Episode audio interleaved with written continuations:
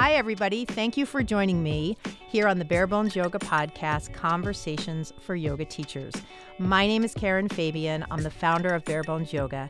I'm a yoga teacher and educator, and my goal here is to provide you, the yoga teacher, and other listeners with interesting, compelling content designed to pique your interest in teaching help you grow as a teacher, and support you on your path to sharing this wonderful practice with your students. I've been teaching for over 14 years, and through my classes, workshops, online courses, books, and other content, I focus on the anatomy of yoga and how teachers can learn this complex subject and present it to their students in an understandable way, all designed to help them bring more impact to their teaching. Even though we're not in the same room, I want you to envision for each episode that we've sat down for tea in a cozy coffee shop. Some days we'll talk about technical teaching topics, while some days we might have a teacher friend join in on the conversation, and other days we'll face some of the personal challenges that can come up when we take on the journey of being a teacher, knowing that the more authentic we can be, the more we can impact others. For more information about my products and programs and to contact me at any time, just visit my website at barebonesyoga.com. Let's get into today's episode. Hi, everybody. Karen Fabian here. I hope you're having a wonderful day wherever it is that you're listening. Here we are at episode number 21. I want you to take a moment to think about the last song you really liked and why you liked it. Maybe it was the melody. Maybe it was a, a catchy tune. Maybe it was the theme or the words. Maybe it told a story that touched you in some way. Perhaps it was memorable. Maybe you found yourself humming it during the day. When we build yoga sequences, that's essentially what we're doing. We're using the poses, the pace, the music, if we choose to add music in, our tone of voice, our cues, all of it together forms the sequence we teach. If the idea of likening it to music doesn't resonate with you, how about cooking? When we cook, how we put everything together is the basis for the experience our friends and family will have when they enjoy it. So, today, let's talk about sequencing in your classes. Now, just as before, let me start out by saying I'm just sharing ideas here. I'm not saying that my way is the right way. Again, this podcast is about having conversations, and while it's hard to have them live because it's just me talking here, I'd love to hear your thoughts on what I'm saying. So please add a comment on whatever platform you're listening on. So let's start out by establishing a few things. These initial factors will determine how the sequence is built and is an important place to start when it comes to building sequences. Let me also say, before we get into that, that I think it's important for you as a teacher to have a standard go to sequence that you use for your teaching. I have to say, I find it curious that it seems that in teacher trainings these days, teachers are not given a sequence to use when they step out of training into the world to teach. I'd really love your thoughts on this, especially if you were given a sequence or if not given a sequence, and how that's impacted your teaching, either positive or in other ways my personal feeling is that it is so, so important for new teachers to be taught a sequence as part of their training and to use that in the first few years of their teaching. Now, why? Why do you think I'm suggesting this? Well, let's face it, we're new. When we're new, there are lots of things to manage, let alone our nerves and what we're going to be offering. So, why would we want to make our job harder by creating a new sequence every day or week or even every month? Why not control what you can? Because I promise you, there will be a lot that comes up in class that you never thought would now that you're out there teaching and you're going to have to manage all of it. Now, I know what you're going to say, and I, I have a sense of what you might be thinking teaching the same sequence day in and day out is boring. And to that I say, well, I know what I want to say, but I'll just say for, you know, simple purposes, hogwash. if you're graduated from teacher training, if you've already completed your 200 hour, you know that old adage that every day you step on your mat is a new day and a new practice, and the poses you do are never the same from practice to practice. So, yes, that's the truth. So, there's that. Think about if, if I know you're a yoga teacher, yoga practitioner, and so perhaps you don't run, but if you do run, or even just think about a runner, every day that person is running. The runner doesn't change their pace thinking, I have to make this a lot more interesting. The runner just runs. Now, of course, with yoga, we have a lot more variety we can offer from an anatomical and biomechanical perspective. There are a lot of reasons to add variety. If it's mindful, it makes sense and it has logic to it. We're not just adding variety just to spice things up and to try to be fancy. But when you're new, have a basic sequence and stick with that until you have better control over all the moving parts that are involved in teaching. That's just my advice. I'd love to know what you think about it. So, having said that, let's go back. I started out by saying that we need to establish a few things. The first thing is to think about, the first thing to think about when building a sequence is this what is the point of the sequence? it may seem kind of obvious, but what is the point? You'd be surprised though. I bet there are plenty of times you step into the room and you just throw down a sequence because you took it yourself in someone else's class or saw some of the poses on social media or maybe some other kind of transient inspiration. This, in my opinion, lacks purpose and intention. So have a point to what you're offering. Some common themes might be the point of the sequence is to get people moving after a long day of work, or the point of this sequence is to help people prepare for the energetic shift that's really common when people transition from Sunday into Monday, the beginning of their week. Or the point of this sequence is an anatomical one around the hip and hip movements. So these are just some examples, and I'm sure you can think of more.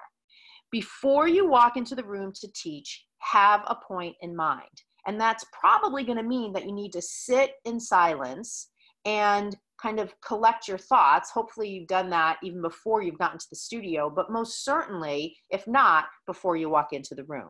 Again, if you're newer and you're working with your standard sequence, be sure the sequence you have is general in nature. Avoid standard sequences that target a specific type of yoga student and have one that's highly accessible. So, along with the point of the sequence, the next thing is who is the target student for this sequence? Maybe your class is in a studio that caters to a specific clientele.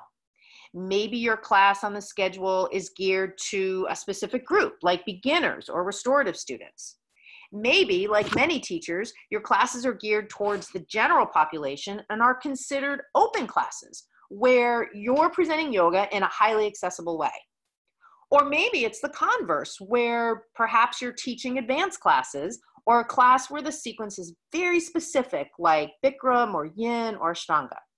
Whatever it is, be sure this is part of your sequence building foundation. So, along with that, and somewhat included, also considered what level of experience is needed for the sequence. I'll give you an example on this point from a recent class I taught. I was in the middle of teaching, and while I had changed up the sequence a little bit, I was in a portion of the sequence that was fairly standard, which is bringing students into chair, bringing their hands together, and then twisting. Now, sometimes in classes, you might experience a sequence where at that point, the teacher offers side crow or might even just invite you to take side crow if it's quote unquote in your practice. And it is somewhat logical because, from a transition standpoint, the students are already kind of turned to the side. So it's somewhat easy for them to then move their hands to the floor and kind of set the arms up for side crow. But in my head, as the thought popped in, I remembered the point of my sequence generally accessible, post work, cardio focused flow. Now, does side crow fit into that sequence? In my opinion, not really. It's more appropriate for an arm balancing workshop or an advanced class. Now, does that mean it's wrong for you to add it into your classes? Of course not. Just have a point. In my head, I did not want to add something that was definitely not generally accessible and got in the way of cohesive flow in the class. Besides, if I added that in, I would have been adding that in for me more than them. And I probably was just in my head thinking it'd be a cool thing to add. So just remember, as soon as the motivation to do something lies more with you than your students, that should be a red flag to you that it's not something you want to add. So let's look at the next thing. The next thing to consider is what is the energetic focus of the sequence? So we covered this a little already. Decide what the energetic vibe of the class is. Is it functional movement, athletic flow, beginners, restorative? This is again covered somewhat in the earlier things I shared, but it's worth noting as a standalone topic too. Another way to think about energetic flow might have to do with the time of day you're teaching. Is it the beginning of the day and you need people to wake up and get motivated? Is it after work and you need them to work off stress to become more present in their bodies and get ready for maybe dinner and a good night's rest? Being able to feel the energy in the room when you're teaching, as well as set a tone through what you offer in the sequence, is a big part of effective teaching. All right, so now that we've established the point of our sequence, who we're teaching, and what level of experience they need, and what the energetic flow is of the class, we can start to think about what we're going to include. Now, this is where the idea of writing a song or cooking a meal comes into play because this is where the notes or the ingredients, as it were, all come together. Now I'm going to break this up into some common sections that show up in classes, keeping in mind that depending on how you answer the other items we already discussed, some of these sections might be longer or shorter or might not appear at all. So let's start out with the section of poses, which is under what I call grounding centering. This is where you're going to start out with some sort of movements to get people centered into their body and warmed up. My belief is that this is a time to stay with the fundamentals, not to over challenge people. When you think about the point of this section, it's not really to challenge them, it's to give them a chance to get a better connection between the nervous system and the musculoskeletal system. I'd stay away from really challenging core work or movements that require a lot of flexibility. Also, this section could be geared towards the energetic focus of the class, as well as anatomically based sequencing you might be doing, you know, kind of in the general overall sequence you're going to be offering. Now, I would not, just as an aside, I would not recommend tackling anatomically based sequencing until you're a little more experienced. So, for instance, if you're going to work on shoulder mobility, maybe start people on the back where the shoulders are more supported by the floor and it helps on the back externally rotate the shoulders because people will be lying down with their palms facing up. So therefore the shoulders will be in external rotation. Having them make a few movements of the arms, if you kind of think about if you were to make a snow angel, something along those lines, can be an effective way to kind of gauge what their range of motion is and for them to start to warm up that joint. Again, remember, the simpler, the better. Now, the next section is the warm up. And, you know, here we're generally talking about, most commonly, sun salutation A and B. Now, what could make a better warm up? well, I'm sure you have plenty of suggestions as to how you mix up the opening sequence of your classes. And again, I'll emphasize the theme of simplifying. Remember, these beginning movements are not just for them to get warmed up, it's for you to get a sense of the class and for you to assess their coordination and experience level. This may be the time when you decide to lop off a part of your sequence because they're just not ready for it. Again, this is something you could not have predicted, and another reason why it makes sense to have a standard sequence. So keep in mind the Sun A B sequence has some biomechanical challenges built in. It's floor facing and requires good upper body strength. It's palms down, so it's going to encourage internal rotation of the shoulders, so you'll have to cue them out of that. It's really kind of looking for good hip flexor flexibility, which they most likely don't have. So you can play with lifting the back heel for crescent lunge, or maybe do warrior two first, which seems to generally be more accessible. Again, my overall suggestion here is whatever you do, make it easy to understand and execute. Now, before we talk about other parts of the sequence, let me add a few general thoughts. First of all, if you need to stick to a particular sequence because the studio you're teaching in requires you to do so, of course you're going to honor that. If not, and you have some more flexibility, maybe in another studio that you're teaching in, please keep in mind that the additional components may not need to be included in your sequence. Maybe you'll skip a section on twisting that day, knowing that even a basic pose like Warrior Two has both a twisting and um, kind of side opening uh, component to it. And one more thing think carefully about taking people from one type of pose to a completely different pose as it relates to the theme of the pose, right? So, for instance, if you were to take people from airplane to dancer's pose, you'd pretty much be staying on the same plane of movement, right? They're going to be leaning forward, hips are going to be facing down, a little up. Then you'd kind of have them bend the back leg, grab onto the foot. So the hips are pretty much in the same position.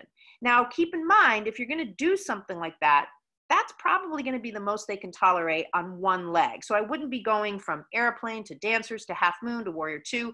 You know, kind of think about overloading their nervous system and be conscious of um, how many things you add to one side.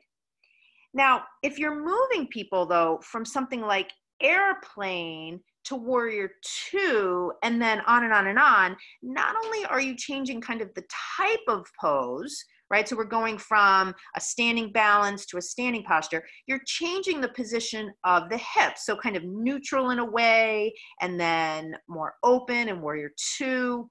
Now, again, this is just something to think about.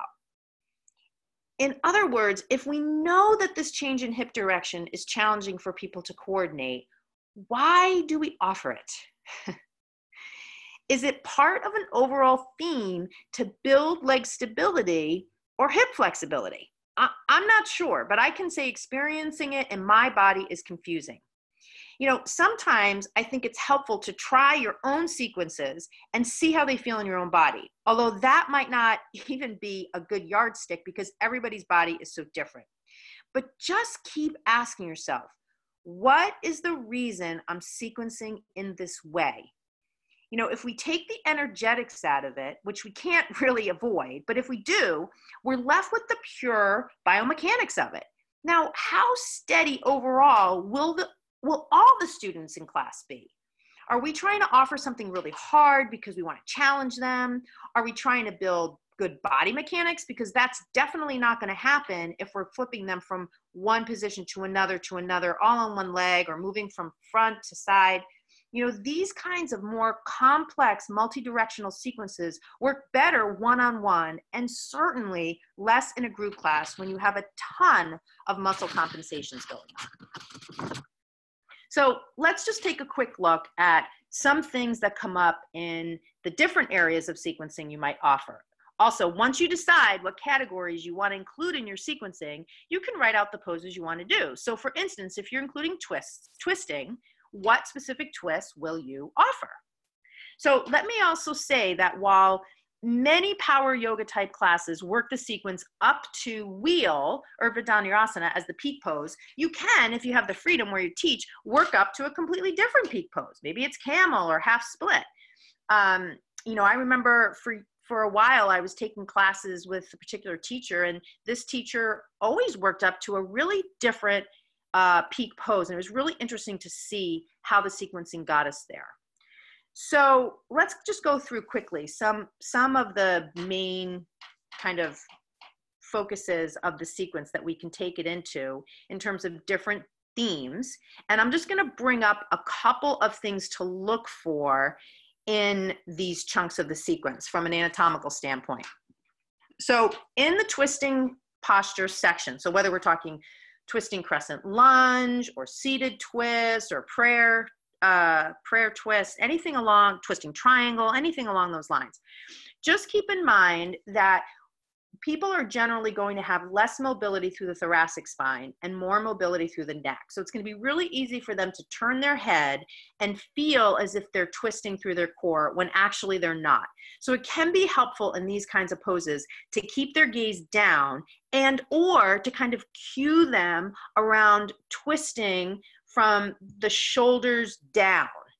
And that can involve things like, let's say I'm in twisting triangle, I got the left hand down, asking them to bring the right shoulder back, asking them to bring the right lung back, asking them to move from their rib cage, asking them to take their right hip back. So I haven't really said anything about the head. I might even say, try to avoid overturning the neck, perhaps even keep your gaze down, something along those lines. As far as balancing poses, again, what I mentioned earlier in the conversation is just being conscious of doing too much on one leg and how, how, exhausting this can be and you know just kind of generally acknowledging that as soon as we have people stand on one leg they need to depend on lateral leg stabilizers like the glute medius and the tensor fasciae lata and the IT band that run on the lateral aspect of the hip and thigh to stabilize the standing leg and to stabilize the pelvis. And so it's already in the general population going to be challenging for them.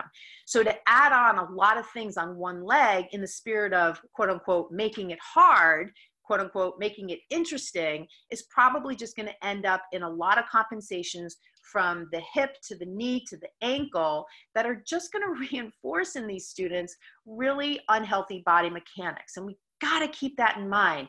You know, some of my background is in personal training, and, you know, in looking at personal training and corrective exercise, there's so much more information shared with personal trainers in their training, which I'm participating in, around compensations. We don't get that kind of training in yoga. And once you start looking at movements in sport, in exercise, from the kinds of common overactive muscles people have, underactive muscles people have, compensations people do. It really is quite amazing, again, that we're teaching yoga in groups. And of course we are, although it does really bring up the question of the more, you know, kind of variation we offer, we're already dealing with a lot of people in a room that all have different bodies and a lot of different compensations that they're going to do. And what we want to do is have them stay in that healthy, balanced zone. And the best way we can help them do that is to keep the sequence simple. So I'll just say that and you guys can comment. Um, so lateral movements you know, here we're talking about like your side angle lunge, your triangle, you know, anything where they're, you know, side plank off to the side. Um, take a look for compensations like head drop. You know, this is going to be really common. The head's out there in space. It's going to be easy for them to just dump the head down. So maybe just cue them to keep the head more in line with the spine, or just say, hey, if you feel like your head's drooping, just lift it a little bit. In terms of back bending, um, you know, this is a big topic. Uh, I'll just say here, look for really common compensations as people move into wheel, uh, bridge, not so much, but definitely wheel, where the upper trapezius takes over and the elbows wing out and the shoulder blades uh, elevate, even though they're upside down, and look for that action of the glute uh, maximus to externally rotate the hips. That'll look like their feet are turning out and encourage them to keep their feet more neutral. So that's, you know, just a really little brief bit on back bends. In terms of hips, right? So when you're teaching your hip postures, your pigeons, your lunges, your low lunges, lizard lunge, all of those variations. Really keep in mind, you know, similar to what I was just talking about, this idea that we want to keep people in this healthy middle zone. We really don't want, I don't think, we really don't want to encourage people to move to the furthest end range they can go. So look for and cue students to stay into that healthy middle zone and help them with inquiry questions tap into if they feel like they're just sitting in their joint. So, you know, rather than saying things like, you should be feeling a lot of stretch here, or this is a deep stretch for the blah, blah, blah. Why don't we just ask people an open ended question? So notice how you're feeling in this pose. See if you feel like you're sitting in your joints. If you're unfamiliar with what that means, do you feel like your joints are supported as you're in this shape? So that we can just ask kind of general inquiry questions, because remember, it's hard when we start to say things like this will do this or this will do that because we don't know what's happening in the student's body they could have a position where it looks like the hip flexor should be lengthening but their experience of that pose in their body might be that their hip is already pretty lengthened so they feel nothing.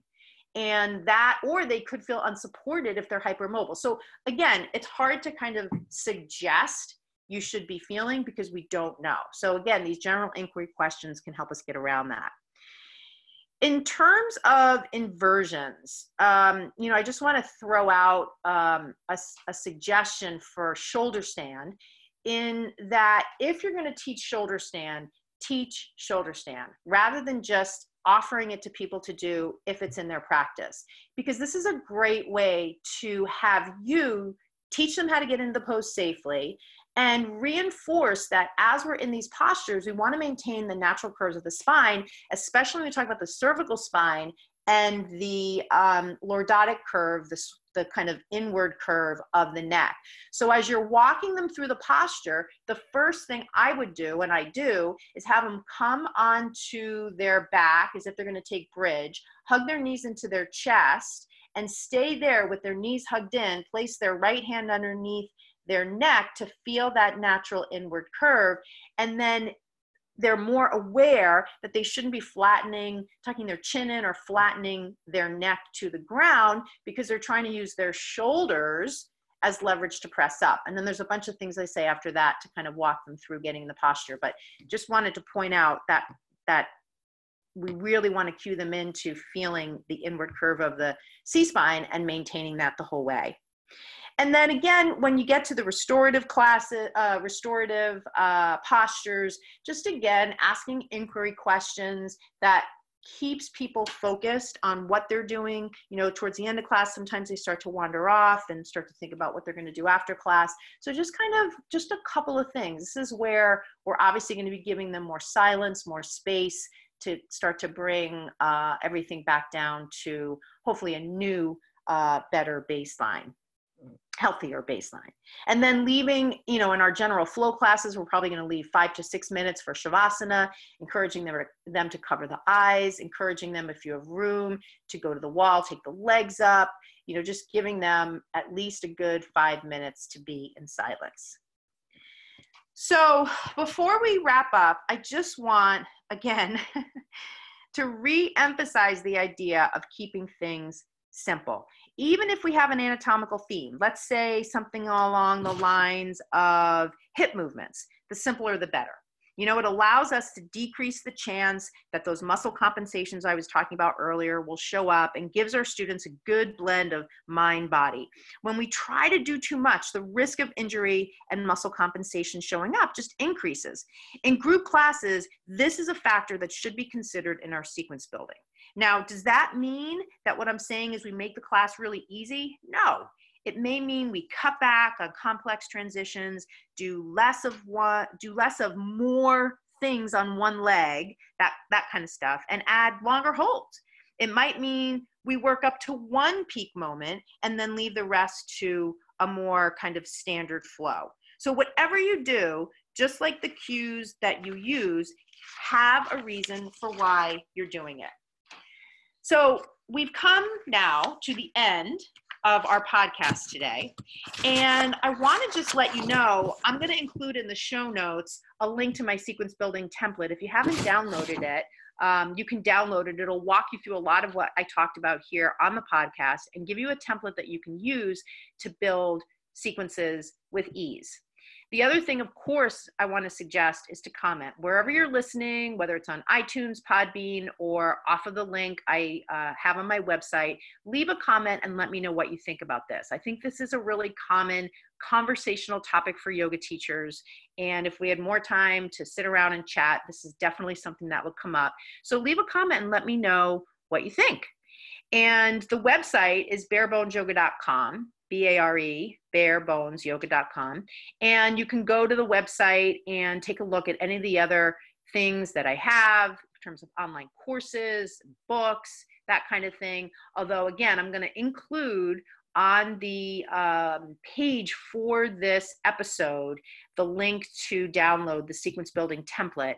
And that is something that you should download right away because it's a really easy way to start to uh, customize your class sequences if you're ready to do that, or even just build that initial sequence you're going to use for, I don't know, many, many months until it just becomes a standard part of you and your teaching and gives you the freedom to be able to deal with all the other variables that you know inevitably are going to come up.